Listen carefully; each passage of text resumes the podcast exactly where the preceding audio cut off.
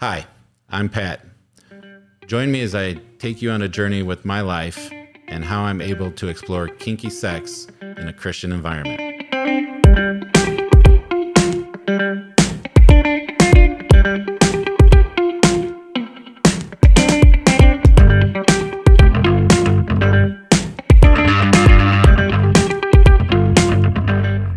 All right, welcome back, all you beautiful people. Today is a special day. I don't know if you remember, but at the beginning, I promised I was going to try to get some special guests on here, people who knew more than I did, which is easy to do. I finally did it. I found a sucker to come on here and talk with me. So, with no further ado, let me introduce you to my friend and barber, James Yates. Hi, I'm James. I've been practicing the lifestyle for quite a few years. Um, it's it's something that uh, my wife and I have decided is very necessary in our lives. So we have ada- adapted it and tried to integrate everything into our lifestyle so that it's it's not a partition thing. So, so James, tell me. I know you know we've spoken a little bit in the past about it, but what was it about this that actually got you into the lifestyle? What what actually said, "Hey, we want to try this"? Was it you? Was it your wife? Was it just a feeling you had? I mean, what what was the driving force behind that? So there was a obviously there was a huge uh, growth around the Fifty Shades book, and so I, I suppose that started a lot of people researching and delving into their own feelings and figuring out what they wanted in their life. Because I, think prior to that, prior to it becoming a media sensation, it was always in the closet and Right. nobody ever talked about it. And still in this society, in American society right now, sex is just not something we ever talk about. It's kind of a, a very much a taboo thing, especially being Christian. As Sure, you know, absolutely. being being Christian, it, it it there's like this uh, stigma around sex that if you don't do it missionary position and you know the right way at the right time and you know for procreation only, then you know you kind of get a little shamed about it. And and so I know for me, I always kind of hid my sexuality. You know, I didn't throw it out there. But it's funny you mentioned Fifty Shades because for being one of, in my opinion, and I'm not I'm not trying to down the movie. So anyone of you who loves Fifty Shades, hey, great. But Fifty Shades, in my opinion, is one of the worst representations of what I have discovered the lifestyle to be. However, I got to give it props because it brought it into the mainstream in a way that I don't think anything else could have. You know, Yes, uh, it, it got people thinking. it got them thinking. So yeah, I think it's funny you mentioned that because I think that's actually one of the things that that prompted me and, and my wife to to start exploring this too. So it's just funny. Um, anyway, so we, we know a little bit about James. He's gonna actually, I kind of conned him in, and and he knows this now. I sprung it on him. He's gonna be doing quite a few episodes with me. Uh, I'm working on getting him to be the permanent co-host, but we'll see how that goes we'll see.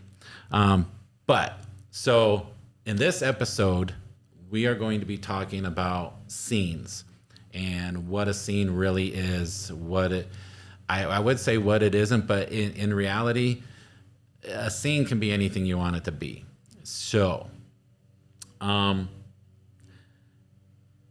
I'm gonna kind of bring it over to you, James.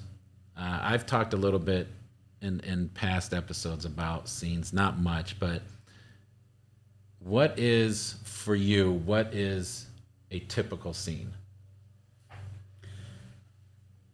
I guess to me there is no typical scene. Um, my, the the thing I enjoy most about scenes is building them.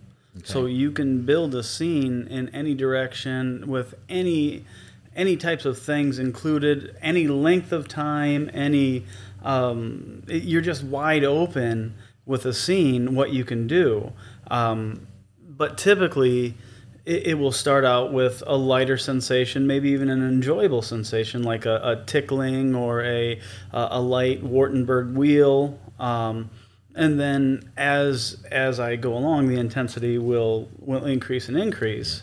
And throughout it, though, the, the, the most important thing about a scene is checking in with uh, who you're having the scene with, because it's very easy to get in a scene and, and all of the all of that energy Everything gets is- flowing. yeah, yeah, adrenaline it's just flowing, pumping right? and- And, so you you stop thinking and you're just act. You're, you're just visceral in the moment, and then all of a sudden you haven't checked in with your partner for minutes and it's not been enjoyable for minutes so the, the biggest thing about a scene is checking in with your partner maintaining that communication perhaps even even developing nonverbal communications a way that, they can communicate with you without stopping the scene to let you know what's going on and and that is that is so true.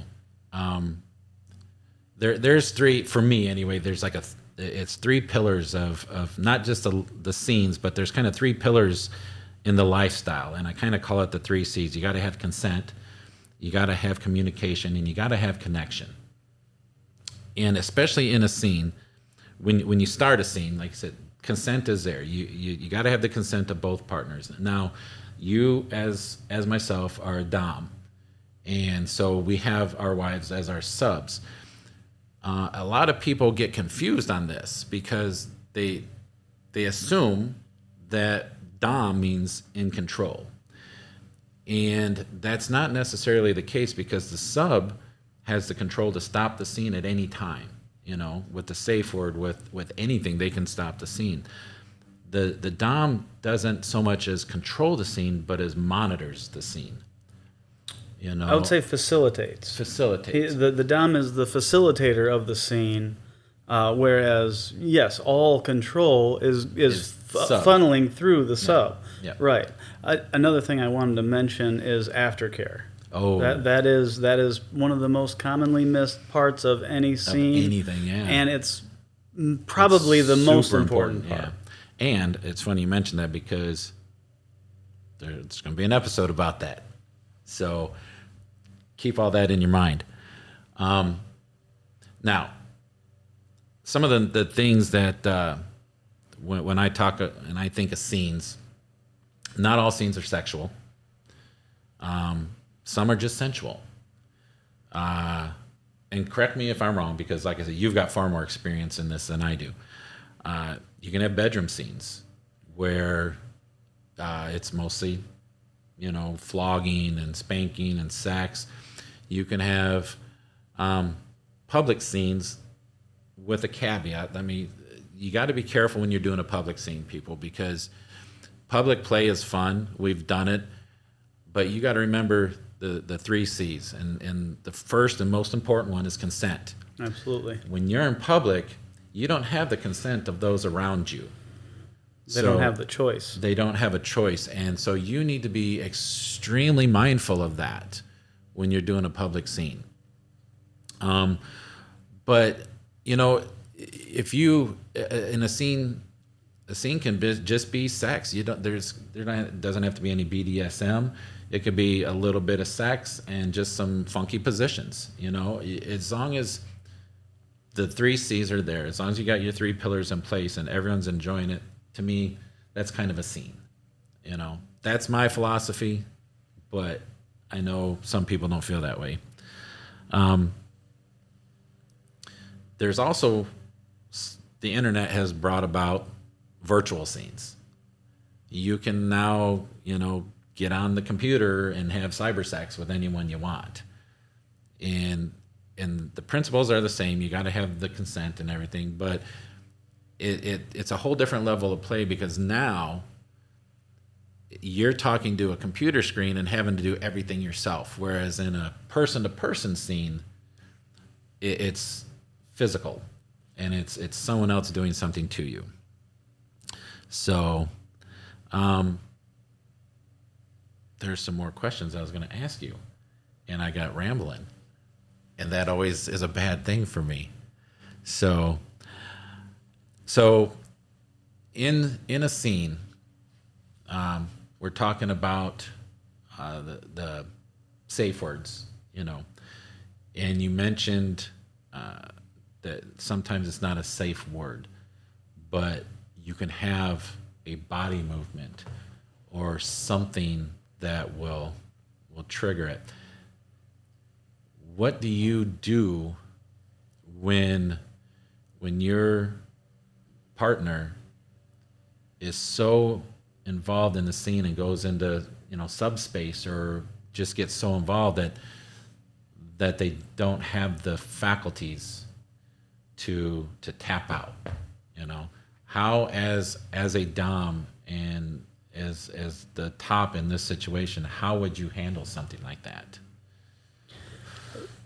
Again that goes back to the checking in um, so uh, very periodically not not like every five ten minutes but like every couple minutes you're checking in like um, you know what's your color like green red yellow you know and like and where are you and you can yes, and you can even do it non-verbally, so as not to just pull or pull them directly out of the the subspace. So like you could like tap them somewhere, like this is where I'm going to tap you when I want you to respond, and then maybe shoot uh, like they'll tap with their hand if they're okay, or like they'll they can motion their hand in another way to tell you no, stop, or uh, it's getting a little too intense. Like you, you, can develop. That's the beauty of the scenes. Like I said, they can be anything you want them to be. If you if you want to have a ridiculous um, um, sign that you're having an issue, it can be ridiculous. A lot of people uh, especially with safe words, will use a ridiculous word that they would never use in real life because right. that keeps it safe like and that pomegranate. Or, right, you know. right, yeah. Nobody would ever say pomegranate, no, obviously. Not during sex, anyway. if you're saying pomegranate during sex, then then I need to come to your house. I would say you're doing it wrong. Yeah, but, but to each their own, right? That's the beauty of it. You're going to get a visit from Pat, anyways. So send me your address. You got my email address. Have the pomegranates ready and waiting. Didn't know pomegranate was the thing. Yeah. So so what you're saying is it's all pre-negotiated. Don't correct. So have it set up beforehand. Hey, if you get too far gone, then we're gonna go to body language and, and we're gonna start doing this. Right. Perfect. A, a little bit of forethought goes a long way in a scene. Right. So when because you and, and your wife have been, like I said, doing this for quite some time now. Um, I'm I'm still, you know, year and a half ish into it, so I'm I'm learning a lot. Uh, but on on average, how long does a scene last for you guys? How long do is there? Is it something that you put a time limit to? Is it something that you're like, you know, we're just going to go until the mood feels right? Is that something that you set up beforehand for you? I typically don't put a, a length on my scenes. Okay. I, I you just let them develop naturally and well what i like doing is having having them written out and like i'll have my notes app and i it will be a, a very uh, detailed uh, paragraph about what everything that's going to happen, but there's no time limit on okay. how long it's going to happen. Um, so, do you share that with your your sub, your wife beforehand? Does she is she aware of everything that's going to happen? Most of the time, yeah. Okay. Uh, now, there's times that you like to throw a little. I'm I'm extremely sadistic, so I like like you know just blindfolding you and not now and guess what's gonna happen. Just, yeah, shut up and take it, woman. and this that's uh, actually one of the one of the best scenes we had is like I I kept um, I've made uh, several tools throughout the years and uh, I like I would uh, pound it uh, uh, next to her so like she knew it was coming, but she didn't know when it was coming. So it was you know that that those mind games are, are something that I really enjoy playing. And she does it too. you know, if she didn't, that would be a, a very be a poor match. Yeah, yeah very yeah, poor match. Poor like. Match he keeps driving me crazy all the time. I don't know what to do with him. It was already crazy. all right. So, just kind of bring it all together. Consent, work things out beforehand. Um, stay connected. Have some form of, whether it be verbal or physical communication through check in and enjoy yourself. Have fun. Correct. So But don't forget aftercare. don't forget aftercare. Aftercare is super important, and and something that that I know we're going to do an episode on aftercare uh, at another time, but something that's really, in my opinion, and, and you may differ, but something really important aftercare is it's not just the physical after. I mean, just you know, so you just beat them until they're they're red. You know, now yes, you want to massage some oils or some lotions, take care of them physically, but aftercare is also uh, it's an emotional thing.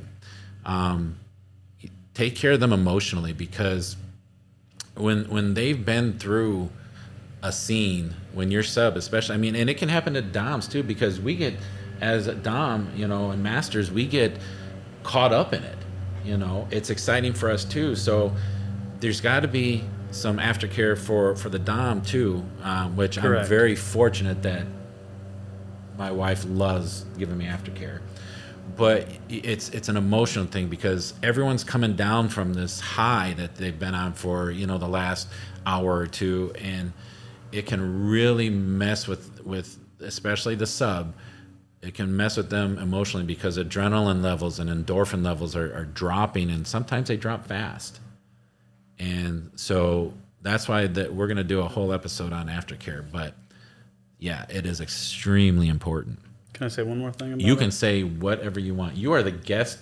You you get to do whatever you want. So the scene is where the, the sub would be feeding the dominant. Aftercare is where the dominant will then take and pour that energy back into the sub. So it, it's the flow of energy is extremely important. Yes, hundred percent agree. So, with that, we are going to cut this one. And as always, uh, if you guys got any questions, comments, suggestions, um, want to even get a message to to James here. He's he's far far more experienced than I am. That's why I'm gonna, if I have to, I'll, I'll Shibari tie him up in here and and keep him for the the weekend. But any questions, comments, hit us up.